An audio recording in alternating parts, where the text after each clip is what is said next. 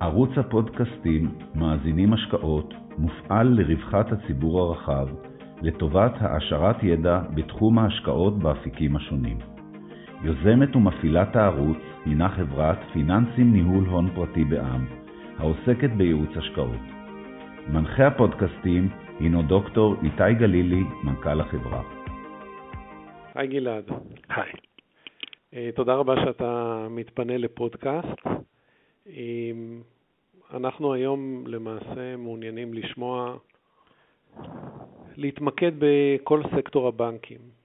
הדוחות הכספיים של החברות מתחילות להתפרסם, זאת אומרת, התפרסמו הרבה, והדגש שאנחנו רוצים לעשות זה בדיוק מה אנחנו רואים בבנקים הגדולים שמפרסמים את הדוחות הכספיים שלהם, ומה זה מעיד על מצב המשק ומה צפוי פני עתיד מהתובנות שלך.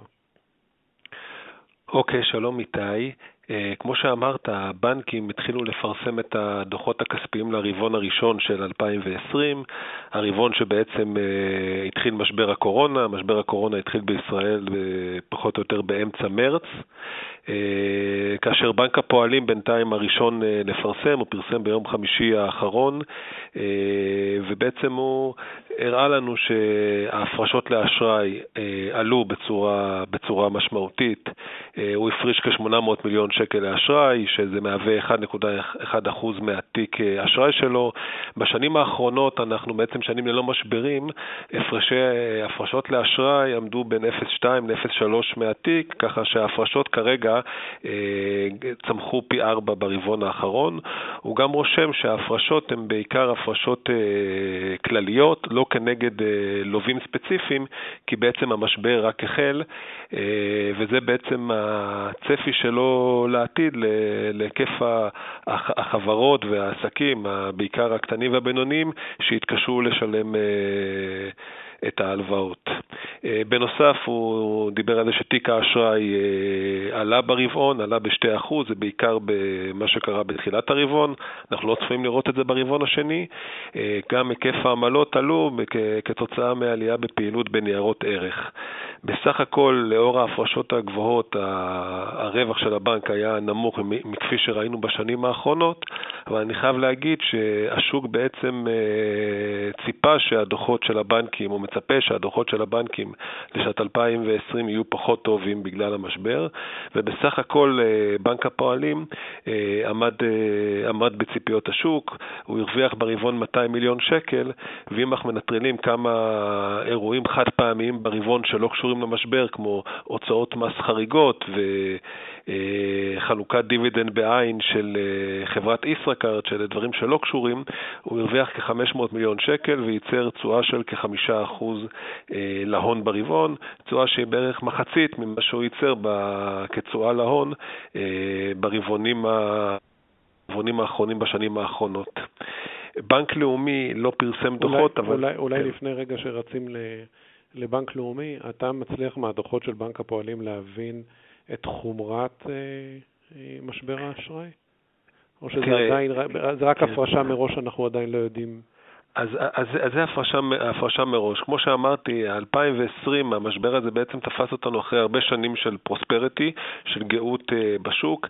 אם אני הולך לשתי המשברים האחרונים שהיו, המשבר ב-2008 והמשבר ב- בתחילת, בתחילת שנות ה-2000, הוא גם לווה עם הפרשות אשראי uh, גבוהות שעמדו על סביב אחוז, אחוז וחצי מתיק האשראי, בעצם מה שהבנק הפריש כרגע, זאת אומרת ההפרשה שהוא עשה כרגע זה הפרשות שהיו דומות במשברים הגדולים אה, ב-2008 ו-2000, ואני חושב שאנחנו נצטרך ככה לראות איך אנחנו יוצאים אה, מהמשבר אה, מבחינת, מבחינת המשק.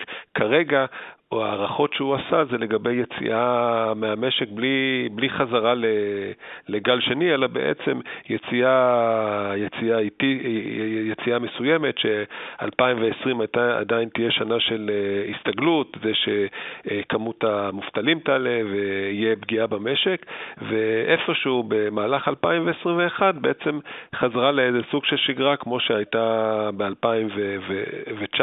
אני חושב שזה מה שמגלם את ההפרשות אה, כרגע. בנק לאומי?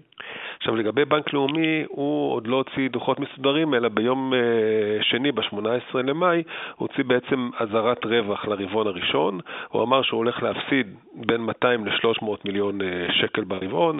אם אמרנו שפועלים הרוויח 200, אז לאומי הולך להפסיד בין 200 ל-300 מיליון שקל, שהוא בעצם uh, מדבר על עקב הפרשות לאשראי גבוהות, כמו בבנק פועלים, לא הפרשות ספציפיות, אלא הפרשה כללית לאור החשש שמגיע מהמשבר, וגם בנק לאומי יש לו תיק ניירות ערך גדול אה, משמעותית מבנק פועלים, ובגלל שבסוף הרבעון הראשון, לאור המשבר, הניירות אה, ירדו חזק מאוד, גם האג"חים וגם המניות ירדו חזק בשוק ההון, אה, אז שתי האלמנטים האלה יוצרים לו הפסד ברבעון הראשון.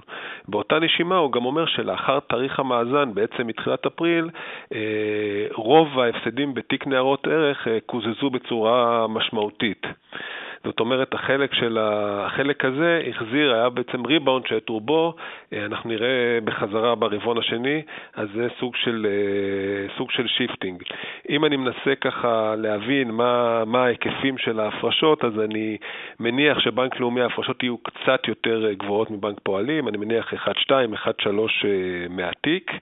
אה, צריך לזכור שבנק פועלים, בגלל שהוא דיווח אחרון ברבעון הקודם, ברבעון הדוחות השנתיים, כל הבנקים דיווחו עד ה-15, 16, 17 למרץ, רק התחיל המשבר, ופועלים דיווח ב-30 למרץ, כבר ברבעון הקודם הוא ביצע הפרשה קצת יותר גדולה מכולם, ולכן כרגע לאומי יפריש כנראה קצת יותר אה, אה, ממנו, ולכן נוצר ההפסד, אבל עוד פעם, הרמות הפרשה האלה, ראינו אותן גם במשברים, במשברים האחרונים, אלה לא רמות הפרשה אה, שהיו מעבר לצפי הראשוני שלנו. ידענו ש-2020 תהיה שנה עם הפרשות יחסית גבוהות. אה, בנק לאומי הודיע שהדוח יצא ב-27 למאי, ואחרי הדוח נוכל לראות, אה, לראות יותר את המגמות קדימה. לגבי שאר הבנקים, אז אה, דיסקונט הודיע אתמול שהוא גם ידווח ב-27 למאי, כיוון שהוא הודיע על מועד פרסום הדוח, אך לא יצא באזהרת רווח, ההנחה שלנו שבנק דיסקונט יראה רווח רווח קטן או רווח משהו כמו של בנק אה, הפועלים, אה, אבל בעצם גם אצלו, שדיסקונט נחשב בנק עם תיק האשראי הקצת יותר מסוכן, יותר חשוף לעסקים קטנים ובינוניים, והאמת שגם לדיסקונט יש אה, תיק ניירות ערך והוא קצת חשוף לחו"ל, זה שהוא בעצם לא יצא באזהרת רווח כמו בנק לאומי זה איזשהו נתון, נתון מעודד. לגבי שתי הבנקים הגדולים האחרים של המערכת, שזה בינלאומי ומזרחי, אלה בנקים שמראש אה, נחשבים לבנקים יותר, אה, יותר אה, סולידיים ושמרנים. בנק מזרחי, שתי שליש ממנו הוא בעצם נותן אשראי למשכנתאות, שזה הלוואות יותר בטוחות, ובנק הבינלאומי נחשב לבנק שמרן שלא פחות נמצא ב, באשראי כמו לאומי ו, ודיסקונט, וגם לא, לא, לא, חשוף, לא חשוף לחו"ל, והוא לאורך השנים הראה גם הפרשות נמוכות גם בשוטף משאר הבנקים, אז שני הבנקים האלה יודיעו על רווח, אבל כמובן גם הם וגם דיסקונט יודיעו על רווחים יותר נמוכים ממה שהתרגלנו לראות בשנים הקרובות. עוד פעם, זה מאוד, מאוד צפוי, והשוק השוק מוכן, מוכן בעצם לדוחות האלה. וזה גם מתבטא בתמחור של, בתמחור של הבנקים. אה, לפני שאולי נדבר על, ה, על המחירים, עד כמה אה, להערכתך, הרי דובר בשנים האחרונות שמתישהו השווקים ייכנסו למיתון ועשו מבחני יציבות לבנקים, אה, גם בחו"ל וגם בישראל. עכשיו, אנחנו לא יודעים אם אנחנו נגיע לגל שני. עד כמה אתה חושב שהבנקים הם יציבים עם כריות ביטחון למקרה שיהיה גל שני? אוקיי, okay, שאלה טובה. כעיקרון הפיקוח על הבנקים, וראינו את זה גם במשברים הקודמים, המפקח על הבנקים מפקח עליהם בצורה מאוד הדוקה ובודק אותם כל הזמן. היחס החשוב ביותר שהוא בודק זה יחס בעצם הון ליבה, שזה בעצם סוג של הון למאזן מתוקנן, הוא גם בודק אותם ביחד, ביחס מינוף ונזילות, אבל אם מסתכלים על היחס הון ליבה שהוא נתון אה, מרכזי, אז אה, אם הוא דורש מהבנקים הגדולים להיות ביחס של 10%, היום בעצם, אחרי הרבעון הראשון, הם נמצאים ב-11.2 או 3 אחוז, זאת אומרת עדיין נמצאים הרבה מעבר למה שבנק ישראל דורש, גם הבנקים, הדיסקונט בינלאומי במזרחי, כולם נמצאים מעל ההון ליבה הנדרש של בנק ישראל, והבנק כל הזמן אה, אה, מסתכל עליהם. דבר נוסף, הבנקים חזרו לפני שנתיים-שלוש לחלק דיבידנדים, אז בעקבות המשבר יש עצירה מוחלטת בדיבידנדים, למרות שהבנקים ימשיכו להרוויח אה, גם ברבעון הזה וגם קדימה, חלוקת דיבידנדים נעצרה בשביל אה, לייצר עוד, אה, עוד נזילות ומזומנים והון עצמי בבנקים. אז המפקח בעצם כל הזמן מסתכל על היציבות של הבנקים בכלל, ששואלים למה התחרות בבנקים היא לא גדולה כמו נגיד בשוק הסלולר, או התקשורת עכשיו בטלוויזיה, חלק מהעניין הזה שהמפקח, מדברים על בנקים, בנק חברתי ובנק דיגיטלי ובנק כזה או אחר, מפקח לא, הוא לא, הדבר החשוב ביותר שלו זה היציבות של הבנקים, לא התחרות ולא העמלות שנשלם משמעותית יותר ולא שהדברים האלו, ולכן אה, זה חלק מהעניין שהבנקים מאוד, אה, מאוד יציבים. הם uh, עושים, המפקח עושה את הפעולות בזמן אמת, וגם אפשר לראות את זה דרך ה, גם שוק אגרות החוב של הבנקים, שכולם, כל הבנקים הגדולים מדורגים triple A או double A פלוס בדירוגים הכי גבוהים, והתשואות על האג"חים שלהם הן תשואות אה, מאוד מאוד אה, נמוכות וקרובות לתשואות של אג"חים ממשלתיים. מה אנחנו יכולים להגיד על, ה, על הבנקים, המערכת הבנקאית, הבנקאית הישראלית מבחינת... אה, הביצועים של, ה, של המניות והרווחיות ביחס למערכת הבינלאומית, לבנקים בעולם. אז מבחינת הביצועים, סך הכל אה, הבנקים בישראל ירדו פחות מבעולם. בנקים בישראל ירדו מתחילת שנה משהו כמו 25 אחוז, בנקים בעולם ירדו 35 אחוז, עוד פעם באירופה קצת יותר, בארה"ב אה, אה, קצת פחות, אבל הממוצע בבנקים בעולם הוא סביב 35 אחוז. הבנקים בארץ, המערכת, סך המערכת נסחרת סביב 0.8 על ההון העצמי. די דומה למה שקורה בארצות הברית, כאשר באירופה התמחור של הבנקים הוא יותר נמוך, אבל אירופה זה, זה כלכלה שכבר הרבה שנים אה, לא צומחת, ויש את הבעיות המבניות, אה, הבעיות המבניות שלה. בסך הכל אה, הבנקים, שיעורי הרווח הם לא, לא שונים משמעותית מהעולם. יש כאלה שיגידו שבמשברים קודמים המערכת הבנקאית, נגיד ב-2008, ירדה, ירדה משמעותית יותר. אני חושב שאז סוג המשבר היה שונה. היום הם אמנם ירדו 25%, אבל כשאני רואה את כלל השוק, כלל המשק, שאם אני לוקח את מדד תל אביב 125, שנותן לי איזושהי אינדיקציה, אז הוא ירד בערך מחצית מזה מתחילת אה, שנה. אז בסך הכל הבנקים ירדו יותר מכלל השוק. אה, אבל כמו שאמרתי, פחות מבנקים אה, מקבילים, מבנקים מקבילים בעולם. אנחנו, בהקשר הזה, דבר נוסף, אחת ההשפעות שיכולה להיות זה מתחום הנדל"ן אה, על הבנקים, מה שרק עכשיו מתחיל, הדוחות הכספיים של חברות הנדל"ן מתחילות להתפרסם. מה, מה התמונה, התמונה הראשונה שאנחנו רואים, הנזק של המשבר הזה על ענף הנדל"ן? אוקיי, okay, אם בעבר בענף הנדל"ן היינו מסתכלים על ההכנסות ועל הרווחיות כ, כ, ועל הגידול בהם כנתון מרכזי, עכשיו בעצם אנחנו עושים דיפרנציאציה בחברות הנדל"ן מי חשוף לאיזה סגמנט, כי יש אה, שוני מאוד גדול בין הסגמנטים. יש לנו את סגמנט המסחר שנפגע, אה, סגמנט מלונאות ו, ונפגע יותר, ובתי אבות וכאלה דברים, ואני אומר, מבחינת הסגמנטים המרכזיים של חברות נדל"ן, נדל"ן בישראל, אז סגמנט המסחר אה, יותר בקניונים, אבל גם במרכזים הפתוחים נפגע מאוד במשבר, וגם עכשיו שהם חזרו לפעול, התפוסה בהם היא חלקית, אנשים עדיין לא, לא חזרו, אה, חזרו לרכוש כמו לפני כן, והסוחרים אה, בעצם דורשים הנחות, הנחות גבוהות או הנחות ביחס לפדיון שהם, שהם מייצרים, מה שיגזור שכר דירה יותר נמוך בטוח בתקופה, בכמה חודשים, שנה הראשונה, ולגבי קדימה תלוי, צריך לראות איך, איך יחזרו האנשים בעצם למרכזים האלו. אז, מרכז, אז המסחר נפגע הכי חזק, עוד פעם, בתוצאות של הרבעון הראשון אולי פחות נראה את זה, אבל הרבעון השני התוצאות ירדו דרמטית, וקדימה קשה עדיין להעריך, אבל אני, אני מניח שנראה פגיעה ב... בהכנסות אה, שכר דירה בתקופה הקרובה. הסגמנט השני זה סגמנט המשרדים, שהוא כרגע על פניו לא, לא כל כך אה, נפגע, זאת אומרת כל המשרדים, גם אם אנשים עבדו מהבית, עדיין שכר דירה על המשרדים שולם אה, בחלקו הגדול.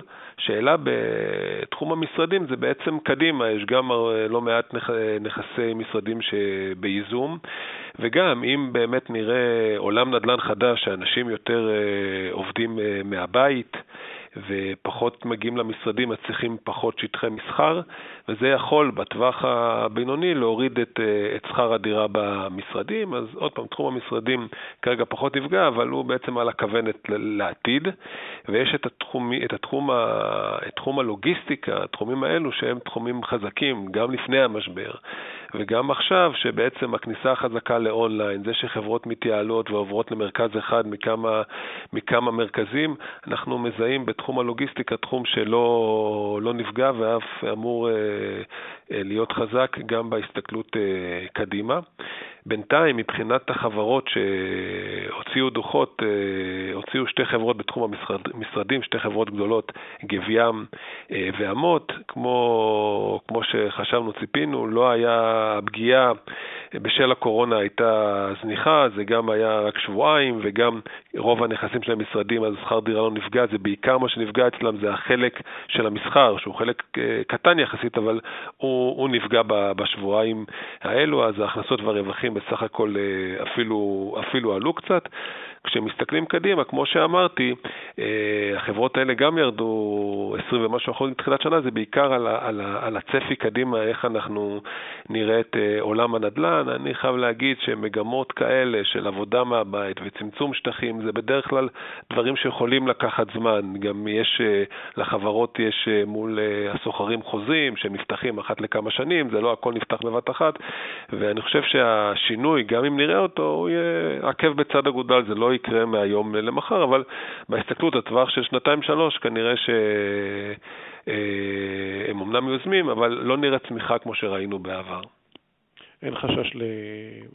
המשבר הזה הוא למעשה מתחיל עם הרגשה של היצע גדול מאוד של משרדים עוד לפני, אז, לפני אז, הקורונה.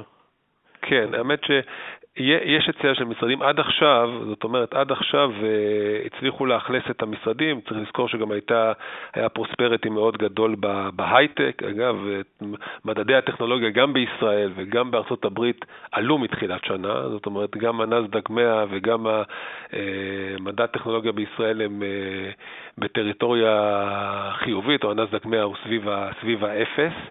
אה, אז זה הצליח, אה, מה שזה יצר, ההיצע בעצם היה גם של חברות הייטק, שעכשיו אולי יהיה אולי קצת פחות, גם היה כמה שנים של מעבר של, אה, של חברות שירותים, משרדי רואי חשבון ועורכי דין מ, לתוך אזורי הביקוש. אה, וכנראה עכשיו הפרויקטים, אני כבר שומע על חלק מהפרויקטים שרצו ליזום, שהם כרגע שמים אותם בהולד, או לא, או לא מקדמים פרויק, מה שלא בביצוע, אלא רק בתכנון, כרגע אה, החברות האלו וגם חברות נוספות בתחום מקפיאות את, ה, את הליך הייזום שלהם. אה, עד כמה אתה חושב שמשבר ב... בשוק המשרדים או במקומות יותר רגישים יחזור לבנקים. הרי אמרנו בתחילת השיחה שהבנקים תמחרו משהו כללי. עד כמה, והם לא ייחסו את זה ללווים בודדים. אתה חושב שיכול להיות אה, אה, מצב ששוק הנדל"ן יתגלגל לפתחה של מערכת הבנקאות בצורה יותר חזקה ממה שהבנקאים רואים כרגע? זאת אומרת, אתה קושר בין שני הסקטורים האלה? תראה, בסך הכל הסקטורים, החברות הנדל"ן שאני מדבר עליהן אה, פה, הן חברות נדל"ן אה, גדולות עם הרבה נכסים והון עצמי מאוד מאוד גבוה, עליהם הבנקים לא הפרישו, הם הפרישו יותר על עסקים יותר, אה, יותר קטנים ופחות פחות נזילים, אבל אין ספק שאם בחברות הגדולות יהיה הרעה, זה כמובן יתגלגל כלפי, כלפי מטה. Uh, הבנקים ביצעו, ביצעו הפרשות, אני עוד פעם, אני חושב שהם ביצעו הפרשות, uh, הפרשות סבירות, גם להם קשה לראות uh, הרבה קדימה, uh, וגם כשאני אומר פה בעצם שיש שוק משרדים חדש, אני, אני אומר שזה ייקח, ייקח קצת uh, זמן עד שנראה שינויים uh, גדולים, uh, ואז הבנקים יוכלו, כשזה בא לא בבת אחת אלא בהדרגה, הבנקים יוכלו להתמודד עם זה, גם הבנקים נמצאים בהתייעלות אה, תפעולית כבר כמה שנים, והמשבר הזה אה, יתייעלו לאחריו אה, עוד קצת, אז אני אומר, הם, זה, זה, זה נמצא בתוך ההפרשות, אבל לא, לא, בצורה, לא בצורה מלאה, אם נראה בעצם שוק נדל"ן שיותר מהר מגיע לדברים שאני אמרתי. אז אם, אם אנחנו יכולים לסכם את זה, אז אם אין הפתעות של גל שני, אז זה עושה רושם שגם מתחום הנדל"ן וגם בתחום של, ה, של הבנקים יוכלו, יוכלו להתאושש ולצאת אה, מהסיפור הזה יחסית עם, אה, בזמן קצר, או, או בוא נגיד בלי ברוכים יותר מדי גדולים. הדבר היחידי שאני חושב שלא התייחסנו אליו זה שוק הנדל"ן למגורים. כן, שוק הנדל"ן למגורים, עוד פעם, שוק הנדל"ן למגורים באופן יחסי בבורסה שלנו, ההיקפים שלו הם לא מאוד גדולים. ביחס לנדל"ן מניב, גם שווי החברות, גם היקף אגרות החוב של החברות, אבל אין ספק שזה סקטור שנמצא בשוק. חברות הנדל"ן למגורים בסך הכל אה, ירדו פחות מחברות הנדל"ן, הנדל"ן המניב, אמנם לא היו עסקאות בחודשיים האלה של הקורונה, עכשיו זה מתחיל אה, בהחלט להשתחרר, אבל קיים, קיים מחסור בדיור בישראל, זה כבר קיים כמה, כמה שנים. אה, בעיקר באזורי, באזורי הביקוש, ובסך הכל מה שלא לא, לא נמכר זה עכשיו, אני מניח, ברגע שנצא, זה אה, המחירים, אני לא רואה כרגע את המחירים, אה, את המחירים יורדים, ההיצע לא מאוד מאוד גדול. אה, יש כמה חברות גם שיש להן מלאי של, אה, מלאי של קרקעות וגם הם בוחנים את המצב. צריך לזכור גם אה, מבחינת האוצר, מחיר למשתכן, כבר, כמה, כבר לא הוציאו מכרזים כבר איזושהי תקופה, כל זה שלא הייתה ממשלה, כל ה... היצע של קרקעות חדשות, חדשות גם הוא סך הכל נעצר, והדברים האלה בעצם עוזרים לחברות הנדל"ן למגורים בזה שההיצע יורד, ולכן המחיר, אני לא רואה את המחירי הדירות כרגע, כרגע ירדו, יורדים.